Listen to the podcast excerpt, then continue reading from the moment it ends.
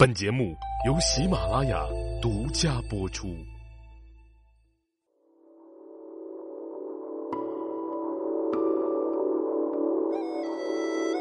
喜马拉雅的各位茶友们，大家好，我是赵阳。今天的这期节目更新呢，咱们继续来聊《茶经》。今天呢，咱们翻开《茶经》的新一个篇章了，进入到第六章，叫做“六之饮”。那今天呢，也是咱们《茶经》的第五十二讲了。那下面的时间呢，咱们还是先看一下今天啊要跟大家分享的这一段《茶经》的原文内容：“翼而飞，毛而走，曲而言，此三者，俱生于天地间。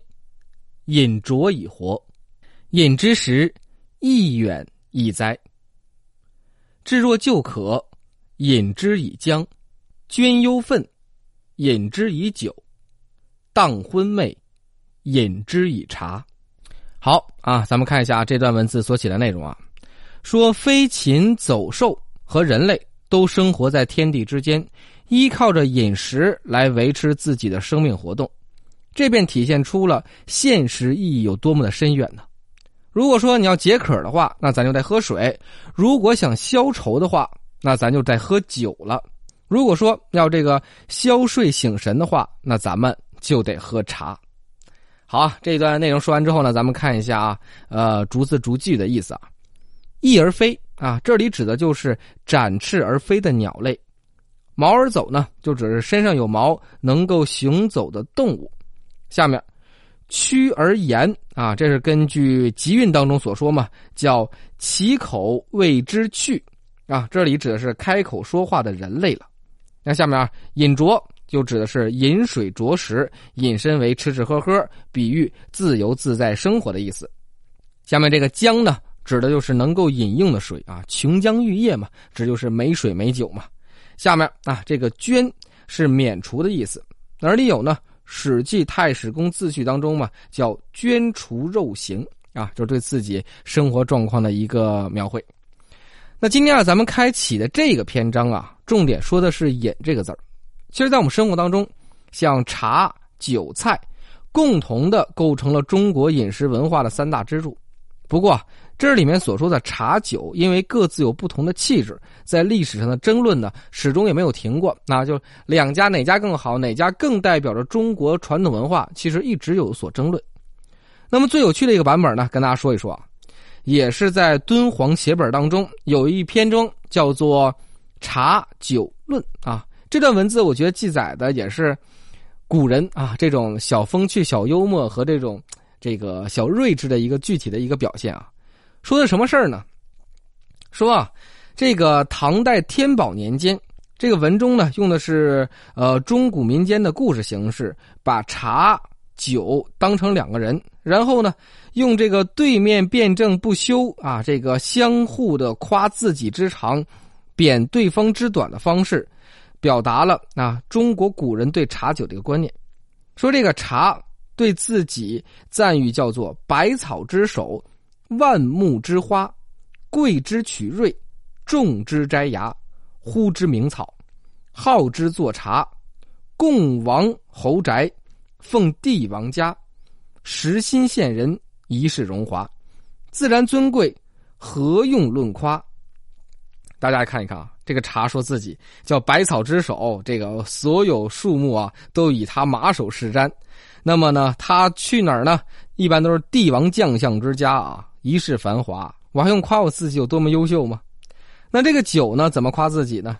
叫自古至今茶见酒贵，单料投河三军告罪，君王饮之叫呼万岁，群臣饮之赐清无味。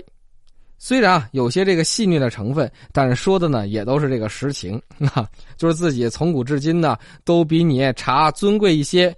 帝王喝了之后呢？可以犒赏三军，千呼万岁啊！这个大臣喝了呢，也都是无勇无畏的一个状态。那么说到这儿呢，咱们已经跟大家聊了这么多饮茶了。其实中国古人啊，对于饮酒这事儿呢，其实也非常有讲究啊。比如说，对时间和环境的要求也是诸多的。《酒正之则》当中啊，就有这样的记载，叫做饮侯啊，就像咱们二十四节气当中的物候一样，要求饮酒的时间呢，叫做春交花时。清秋新绿，雨季积雪，新月晚凉。这八个时间段是喝酒的最佳时间，大家记好了，看看喝喝茶是不是有的时候也是文化相通啊？叫做春郊花时，清秋新绿。雨季积雪，新月晚凉啊，都是在这个天气渐晚渐凉的时候，咱们喝上一杯热酒啊，是不是有暖身子的意思？也可以自己啊豪情万丈的感觉。刚才咱们说到是这个时间，那么在这个环境上选择呢，叫做春饮一庭，夏饮一郊，秋饮一周，冬饮一室，夜饮一月。其实说到这时间和环境呢，和饮茶呢也是相差无几。但非要讲饮酒的时候呢，地位尊卑、数量多少、器具规格等等，啊，这个礼数就非常的繁琐了。相对而言，饮茶呢就自由的多，不同的人群、不同的等级就可以呃包容啊，在其中体现出了雨露均沾的平民意识。这种饮的做派啊，和茶本身的性情比较温和的性质，以及茶文化本身的包容性，那都是非常密切相关的。所以古人认为啊，喝茶是一种生活，这喝酒呢也是另外一种生活。比如说江苏镇江的荆江第一楼就有这样的诗联叫做“酒后高歌，听一曲铁板琵琶，唱大江灯去，茶边话旧，看几许星条路冕，从淮海南来”。所以啊，把这人世间的诗情画意啊，都写的是淋漓尽致了。其实说到这个茶和酒啊，是一静一动，一清凉一浓烈，一味甘而后甜，一味醇而后香。茶如禅似道啊，酒亦如一侠。春花冬月之日，月朗星稀之夜，约上二三知己是最随人意，一茶一酒啊。比如这白居易，人就说啊，叫能饮一杯否？无论是饮茶饮酒，我觉得都是红泥小火炉之上烧出来的。那么还有这样的诗呢，叫做“寻常一样窗前月，才有梅花便不同”。所以无论是冬雪啊这种温暖的室内，还是星空冷夜，无论是烹酒煮茶，生活当中都是一种雅致的趣味。茶文化逐渐的变成雅文化，这酒文化呢逐渐变成武文化了。但希望大家把这个酒。也往中国传统文化上拉一拉，咱们依然可以啊，会须一饮三百杯，但是还是有点情调在其中，而不是那种无谓的豪饮。所以在这儿啊，劝大家饮酒还是要适量的呀。